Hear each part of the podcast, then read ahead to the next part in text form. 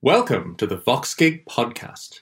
We talk to people in the developer community about developer relations, public speaking, and community events. For more details, visit voxgig.com slash podcast.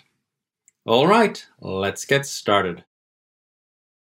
In this episode, I talk to Caelen King about how non-technical founders can find developers, build their MVP, and then scale that MVP. Caelen is an angel and startup advisor and a founder. His previous startup, whatclinic.com, was an online marketplace for health services. And as he will tell you himself in this podcast, that is probably one of the most difficult types of business models to make work. We learned from Caelen how to manage the development of your technology when you are a non technical founder. And there are two key lessons that come from this podcast. The first being, don't build anything. And the second being that an early stage startup should think about its positioning with respect to hiring software developers in the same way that it should think about its positioning when it comes to product. As a startup, you are always selling. And the most effective way to sell is to sell to a niche. Okay, let's start the conversation. Caelen, it is fabulous to have you on today on the Fireside with VoxGig podcast. Welcome, sir. How are you? I'm doing great, thanks, Richard. Although I, I sometimes I wonder whether I'm really doing great or if it's just summer. Uh, but either way, I'm feeling good. Life is good right now. Uh, so good to see good to see you again, Richard. Absolutely. I mean, the sun is shining in Ireland. Everything is possible. That's um, exactly right. It just changes everything. But as a former colleague of mine who was not Irish said, "That's just Tuesday." I'm envious. We should get stuck in. Uh, so let's talk about um, doing a startup and building an MVP. Uh, I'm going to set the scene a little first. Um, so I'm a non-technical founder, and I've reached out to you, and I need some advice. I'm a domain expert. I know my industry really well. I have an idea that makes sense. Um, you know, I've done a little bit of, of validation. Got a little bit of money together and it's time to build that MVP. I've read all the stuff by Eric Ries and people like that about lean startups. I know I need to build an MVP. So I reach out to you and uh, we're sitting in we're sitting at one of the tables in CHQ outside Dogpatch in Dublin, the very center of Ireland's startup universe. And I tell you I need to build an MVP and I have no idea how to do it. Um, what are my options? Look, first up, this is music to my ears. You know, a domain expert who knows the problem well, this is a great start. You know, uh, it's a really good kind of uh, starting point. At the same time, here we have a, a non technical founder who's looking to form a technology startup. Uh, and you kind of got, you know, you need to have some kind of knowledge yourself of technology if you're going to start a technology startup. Um, but uh, the, the the main point here, I think I'd say, is when as soon as we say we're going to build something, we got to recognize that inside our head we get a little dopamine hit, right? We get a little dopamine hit from whenever we're going to build something and wherever we're going to buy something, right? We get a mm-hmm. little bit intoxicated by the idea of building. And so I'd really be pushing this this founder. Do you really need to build an MVP right now, right? And and do you really need to build as much as you think you need to build? I mean, Eric Ries and all of that is really, really valuable stuff, right? But, you know, Eric Ries came on the scene oh, something like 12 years ago, right? You know, and the world has moved on very significantly from that, from that time. And what was an MVP back in Eric Ries's time can a lot of the time now be done through no code or low code environments. And the amount of coding that you actually need to test a hypothesis can sometimes be zero. Uh, um, and so it, it would be to really tease out with that founder what is the utter minimum they can do in order to bring that company to the next to the next stage. And really frequently that's a lot less than they think that they need. And I, I, I think the key thing about that point, and I, I've seen this tragedy, and it is a tragedy play out with with people that I've, I've advised and, and people that I've known and, in the startup scene over the years is somebody gets that initial bit of funding, which might be 20 grand of savings, or they might get a 50K investment or something like that. And then, you know, they allocate let's say 25 to building the product and that isn't enough and then suddenly it's all gone and they have sort of a half-baked thing built that they've outsourced and they can't iterate any further um, and they're kind of stuck uh, i think it's i think that advice to not build is probably the most valuable advice you could give um, yeah because writing code is the single most expensive thing you'll ever do uh, in, in in your company, and and really you should do whatever you can to try and avoid doing it if you possibly can. And and you know they, the most obvious thing is talk to the customers and don't build stuff that they don't want. Right? That's that's the most important thing. But it's amazing the number of people that don't do that. Right? They they as soon as they get caught into that build mentality, they retreat into their turtle-like shell and they start building and they kind of go right we're in a six week build cycle. All we can do really is sit on our hands and wait to the end of that six week build cycle and then we put it in front of our customers and see if they like it or not right? And you know that idea is a kind of a nonsense uh, um, you know every step it's a safer place to be isn't it yeah, exactly. Uh, um, when you bring your head in, put it into your cell, then you're emotionally protected right? You've got this hard shell around you, and you can't get bad news because you've got this hard shell around you. Whereas in a startup, you need to race to bad news. If there's bad news there, I want to know it today, right? If I fail to know it today, I want to know it tomorrow. The last thing I want to do is put an artificial delay of six weeks to getting bad news. Yeah, I, I mean, you don't in terms of of non-coding options to get to the bad news right to get to to get to know as quickly as possible um, if you're it depends on how non-technical you are i guess. Uh, i mean you have options for just putting up a landing page or a website with things like wix and squarespace and all these landing page providers which you can probably which you can probably do yourself. And is that is that the preferred path?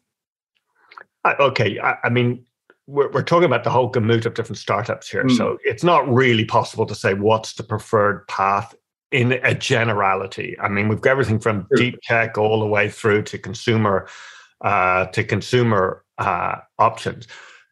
However, in general, right, the what people miss from minimal viable product, right, is the word minimal and viable.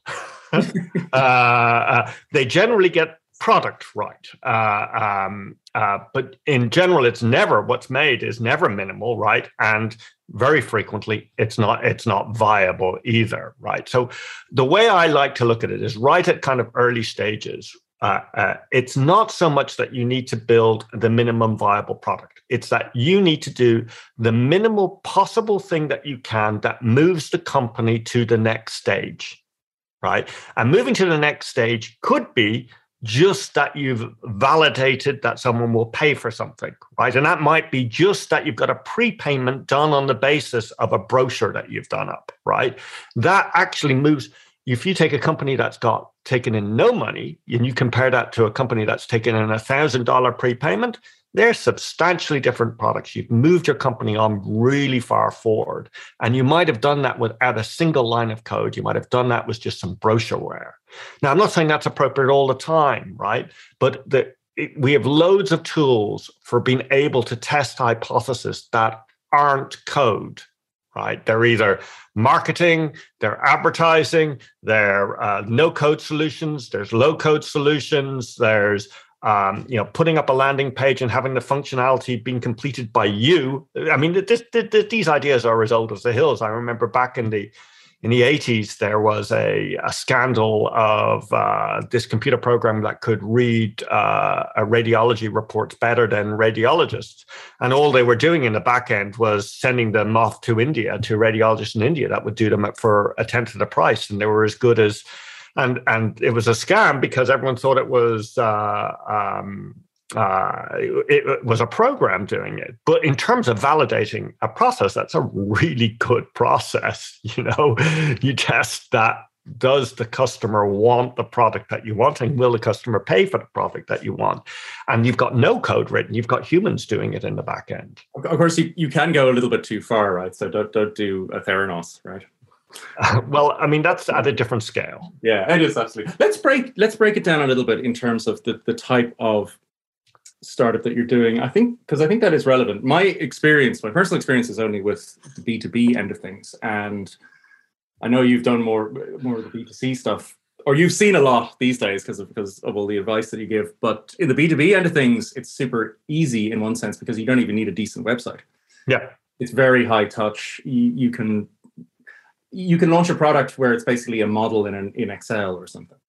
Yeah. Uh, which relies on your domain experience. Um, but in B2C, and I've helped build B2C MVPs and, and products for people, it's just way harder. Um, I would I would almost say don't do a B2C startup.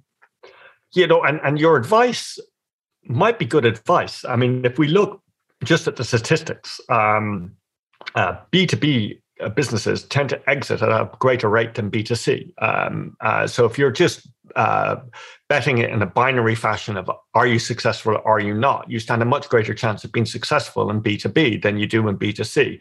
However, the exits in B2C tend to be larger than the ones in B2B. Right. So, in other words, you get far more modest successes in B2B and you get far fewer but much bigger successes in, uh, in B2C.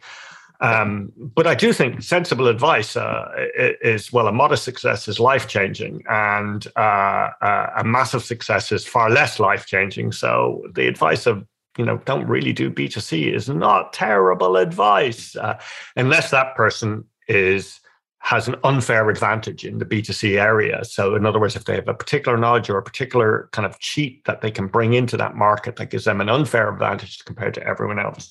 The problem is every founder thinks they have an unfair advantage. Yeah, yeah. As, as, as you said to me when, when we were talking a while back, I think I think I think you said, and it was it was it was it was a good point. You said you're you're you're you're too clever. You think you're too smart. that stuck with me, and it was true. It was true. Uh, it probably still is. Um, there's an there's an interesting variant um, which uh, which if if you're a domain expert uh, or you kind of know the market well seems to seems to work quite well. And it's it's I think it's kind of one of your previous startups WhatClinic kind of falls into this category. Uh, I'd be hesitant to say they're marketplaces but they are startups where you're connecting a business with consumers in some sort of niche area. So you're dealing with both sides. Now am I right in saying that's a bit easier, or you having gone through it, would you say actually no, that's way harder? I'd say it's way harder, but mind you, I think every entrepreneur who's been through a journey says that their journey was way harder than anyone else's journey uh, because it's impossible for them to imagine that other people's journey could be tougher. Um, uh, so, of course, I'm biased on this matter, but marketplaces and, and effectively two sided businesses, in my view, are two independent businesses that both have to succeed in order for the great bit greater business to, to succeed. And that gives you a much higher chance of failure. It also means that at early stages as a CEO, you're going in there wearing two heads. So you've effectively got two different products, you've got two different route to markets, you've got two different value propositions, you've got two different customers and uh, you're going in on any given day and you have to switch between those those those those products on a kind of like a uh, on a continual basis um, there are some advantages they actually tend to be easier to scale um, but they can be really tough to get started um, and it's I, I kind of liken it to uh, a black and white movie. You have one of those old cars, and uh, you know they, that needs the crank to start yeah. it up. Uh, um, you know the difficulty is getting it started not keeping it running. Keeping it running is easy but it, the difficulty is getting it going in the in in the first place. Well i mean let's let's kind of refocus on on the building tech and getting technology sure. built and let's talk about your your journey with with WhatClinic so you are an engineer by trade right? Not a coder. No well i mean i mean i'm i'm i'm I'm a technologist, and I would have been more like a professional services person who came in and designed solutions. Um, and I would have written the occasional line of code, um, but you know that would have only been in emergencies. And frankly, I don't think any ever was one of those committed to a product, or at least hopefully some actual engineer stripped it out and replaced it before it was committed to uh, uh, to uh, to a project. But I have an appreciation for technology, uh, but primarily my passion is on the customer. Yeah, um, and I, I, we should come back to that actually because the the the presenting the company as being a place that developers want to work at and how you go about that is is, is an interesting there's a, there's a couple of interesting strategies there, especially as a startup. Uh, but just going back to WhatClinic for the moment, walk us through the, the history and the journey there of how you uh, of how you built the tech. Yeah, how that happened from day one, uh, how you solved that particular challenge, which a lot of our listeners have today.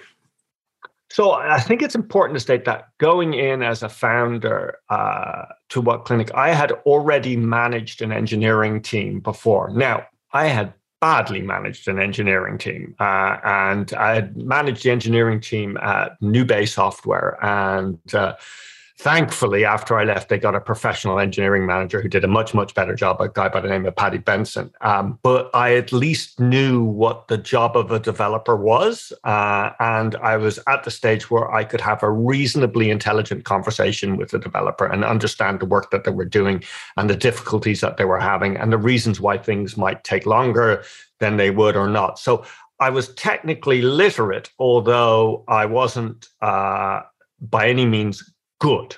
I was good enough that I could delegate, but I wasn't good enough to be able to uh, uh, to, to be able to do my uh, to do the job myself. And and the very first thing I did at that time was I hired a my first developer who literally arrived in the country around six hours before I hired them. Um, uh, I recognized the fact that it was going to be really difficult for me to be able to compete in the open market for the skills that I needed. And so what I needed to do is I needed to be able to find a diamond in the rough. Uh, yes. and, um, and so I hired someone. Uh, it was a Brazilian guy, a great guy actually. Turned out to be one of our best employees, um, but he barely spoke English, uh, uh, and he was in the country uh, six hours and he needed a job and i was able to move quicker and get in and get him uh, working long before he even interviewed for anyone else or even thought about interviewing for uh, uh for for anyone else. Did you hire uh, him as, as cto or was it just a sort of generic developer no, I, I, I didn't, uh, and I'm not saying that this is the the right approach or the wrong approach, but I, I do notice that there is a trend lately to you know get that first technical talent in as CTO, and and that thought really never crossed my mind at the time. In my mind, uh, you know, the time for a CTO was when the company was actually much larger. It's kind of like you know, I, I, in my viewpoint, I'm not saying I'm correct here, right? But like my viewpoint is, is, is that the first financial person you hire isn't a CFO. You know, I mean, uh, uh, you just need some invoices put out and and your accounts reconciled. Uh, um, and you know, similarly, the first marketeer you hire isn't your CMO. Uh, um, and so the kind of idea that you know a a uh, three person company would have a CEO, a CFO, and and a uh, CTO kind of feels like nonsense to me. It feels like someone's someone's at a party handing out titles. Um, uh, yeah, it's uh, but it does seem to be the done thing these days. I, I, I mean, my my what I often say to people who are trying to hire their first developer is if you hire the CTO straight away, well, that's effectively a co-founder and then you have a whole different discussion. And if you're hiring a junior dev as a co-founder a cto that's probably not the right way to go. Yeah because if you're genuinely hiring the talent that is capable of wearing the cto title then the only way you're getting them on board, board is with wads of equity in which case oh. they are they are your co-founder now at this stage. Uh, uh, um, but you know non-technical non-technical uh, uh, founders tend to be reluctant to give away the wads of equity necessary to attract someone who's capable of holding properly holding the CTO uh, uh, title. Yeah, and that means that anybody who does take it for little or no equity isn't right it, for the job. It, by definition, isn't right for the job. Like you know, I mean, by definition, they're not right for the job unless they're taking wads of equity. I like this idea of diamond in the rough. Um, and that, that seems to be the most effective strategy. But how do you find one? How do you find a diamond in the rough?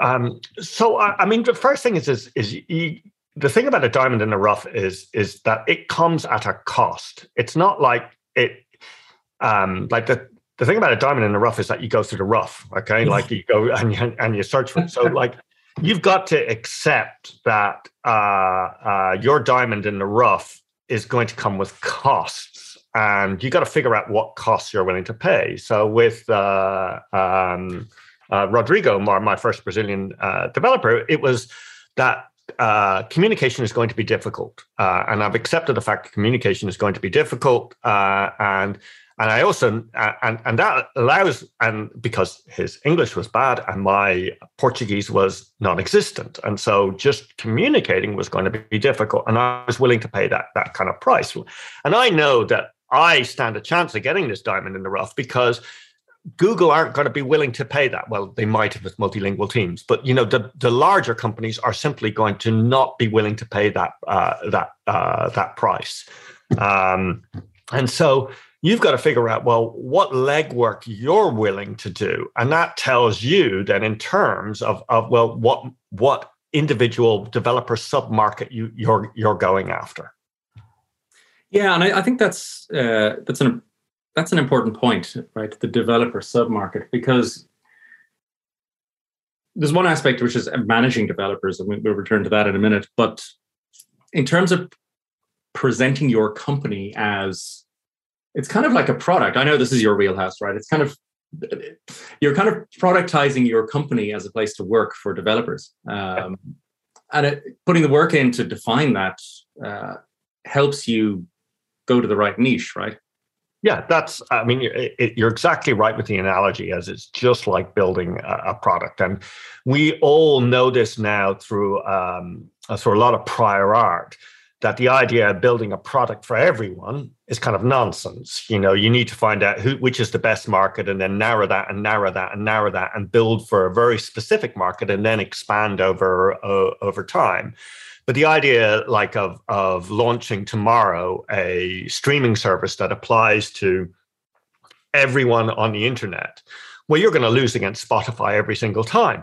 Right. Um, whereas you could conceivably, I don't know if this is true or not. I mean, this isn't.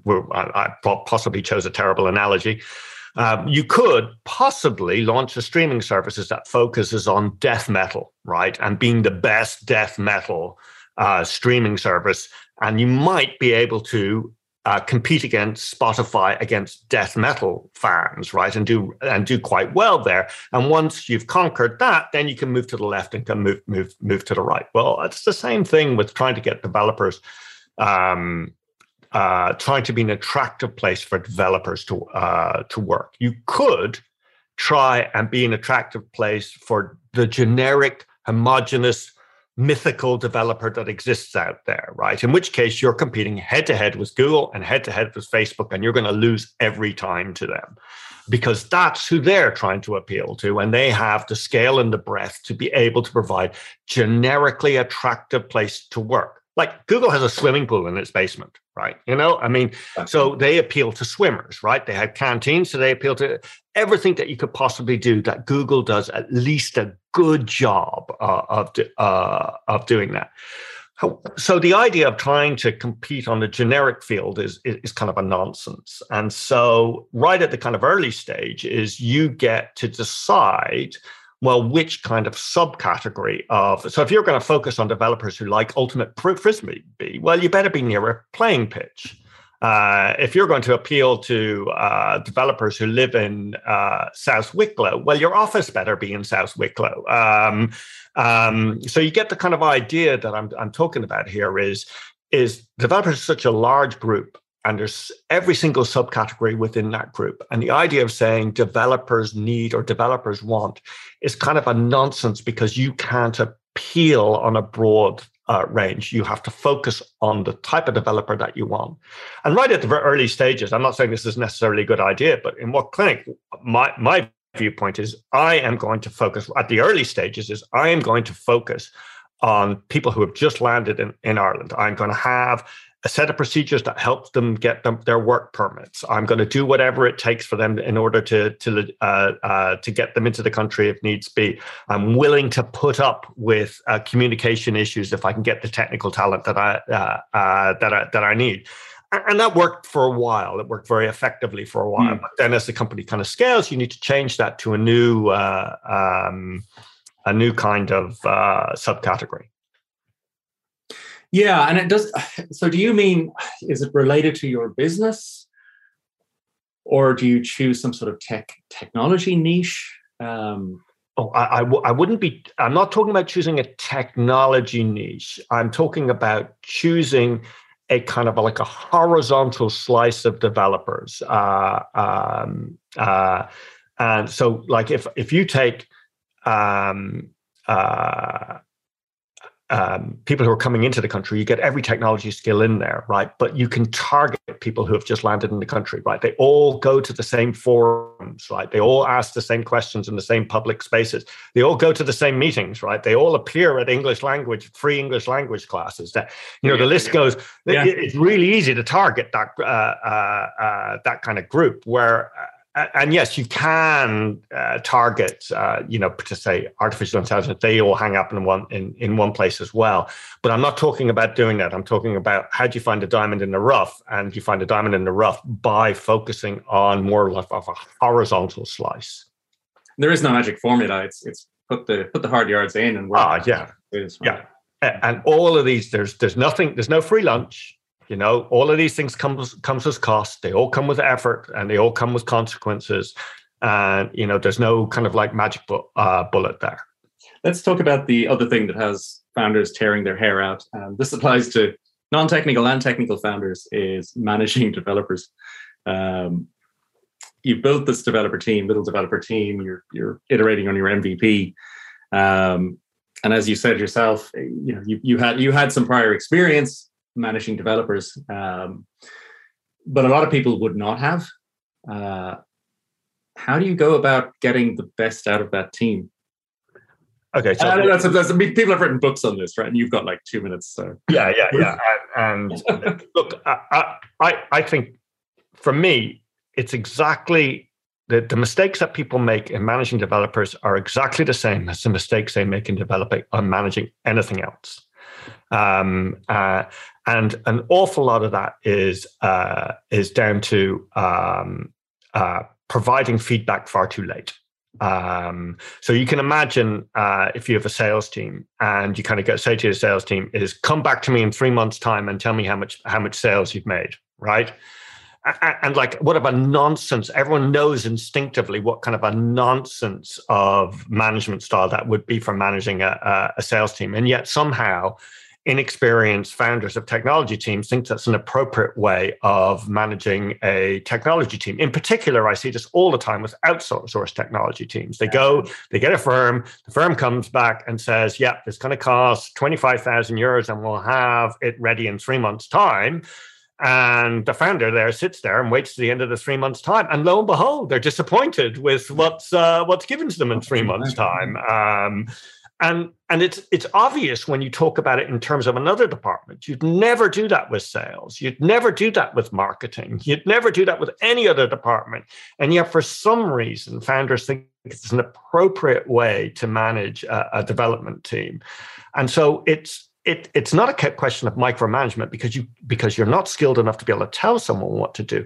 It's a matter of making sure that there is constant uh, uh, awareness of what's being done and constant feedback and constant re- changes of reader, constant micro changes in focus. Because when you start, even though you think you know what you do, the very second that coding starts to be written, you're always always being brought in a very slightly uh, different direction, and every minute that you don't or every sorry minute is, is every day that you don't redirect that is is is a further uh, kilometer you've gone in the wrong direction. Yeah it's um i have to uh, having been a developer myself in, in previous lives I, have often felt that um some people have a mental model of development that's quite similar to accounting um, where you put all your receipts in a shoebox and you come back two months later with a tax return um, and it, it feels like sometimes that approach is taken because both both subjects are are extremely technical and you don't really want to know the details. Yeah, but I, I mean, I've got to say here, Richard, like a, any technology business that is doing that with their accounts, they should be taken out and shot. You know, I, I, I, mean, accounts can be a very effective way of managing a business, but if you're putting your receipts in a shoebox, that's trying to that's the equivalent of trying to cook using your smoke alarm to tell you that your toast is done. Right. So, I mean, I, I think the learning for me from that is that you you start a business, you're a founder, you you got to know the basics of accounting, and you've got to be able to have a sensible, reasonably technical discussion with your accountant. The Absolutely. same mental model should apply to your, your tech. Uh, yeah, you're you're you're absolutely spot on here. Yeah, like if we took a founder and and the founder kind of said is is is I uh, know I don't I don't understand how payroll is is is done, and really I don't know how much money is in my bank account, and I'm not going to learn we'd kind of say, mm, "Well, I'm not investing in you, uh, and really, I'm not. I'm not really going to waste any more of my time talking to you because you've just disqualified yourself from being an effective C, uh, CEO." Exactly the same way applies to a non-technical founder who says, "Well, I, am just going to wash, I'm going to try and wash up all responsibility off of this by outsourcing it entirely to the CTO. And, and he's going to talk a language that I don't understand. And I'm never going to learn how to talk to him effectively. Well, you've kind of eliminated yourself from being a CEO of a technology company. And um, oh, it pains me to say it, but really, Steve Jobs is kind of the archetype here, isn't he? Right, non-technical, but got just got stuck in there, you know, in the tech and added tons of value. Yeah, yeah, and I think that's a, kind of a, a, a, both a good example and an awful example. Yeah.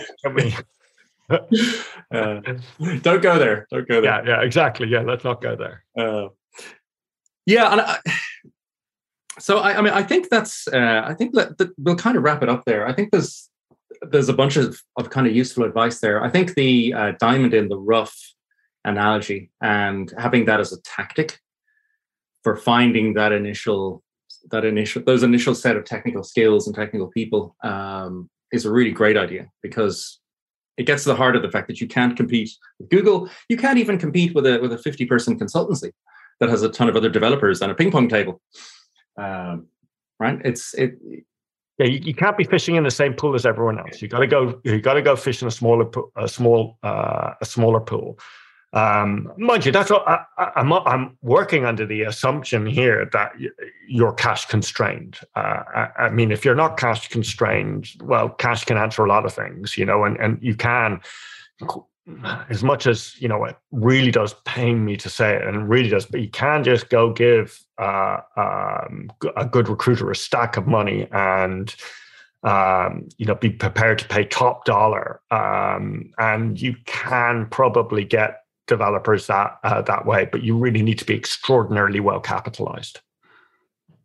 Yeah, and that brings a whole bunch of other problems. Um, I mean, the the you can hire people uh, out of the large companies, out of the Googles and SAPs and all that sort of stuff, but they may not be suitable for startups. Oh yeah, that's that's totally correct. Yeah, you really don't want to be. Uh, a lot of time you see, and, and actually, a lot of time I see this happening with really senior talent, talent at kind of the next stage of the company. Is they companies go right? It's time to scale. We need to hire a CTO or a head of sales, right? And they go to and they hire them out of uh, one of the big American companies, and they come in and they're totally incapable of operating with your environment. They need a support team of six people in order to do anything. Yes. Um, uh, and they break your company in the process of doing it. It's a really common reason why companies go bust is they hire talent that can't do the job today but can do the job in two years time and you, the company dies waiting for the, this person to actually be able to do anything yeah it is and that's having having a lot of money or a lot of funding is is not uh, not it's not all good uh, unfortunately you can make bigger mistakes faster um, as I have discovered myself in in, in various uh, other lives.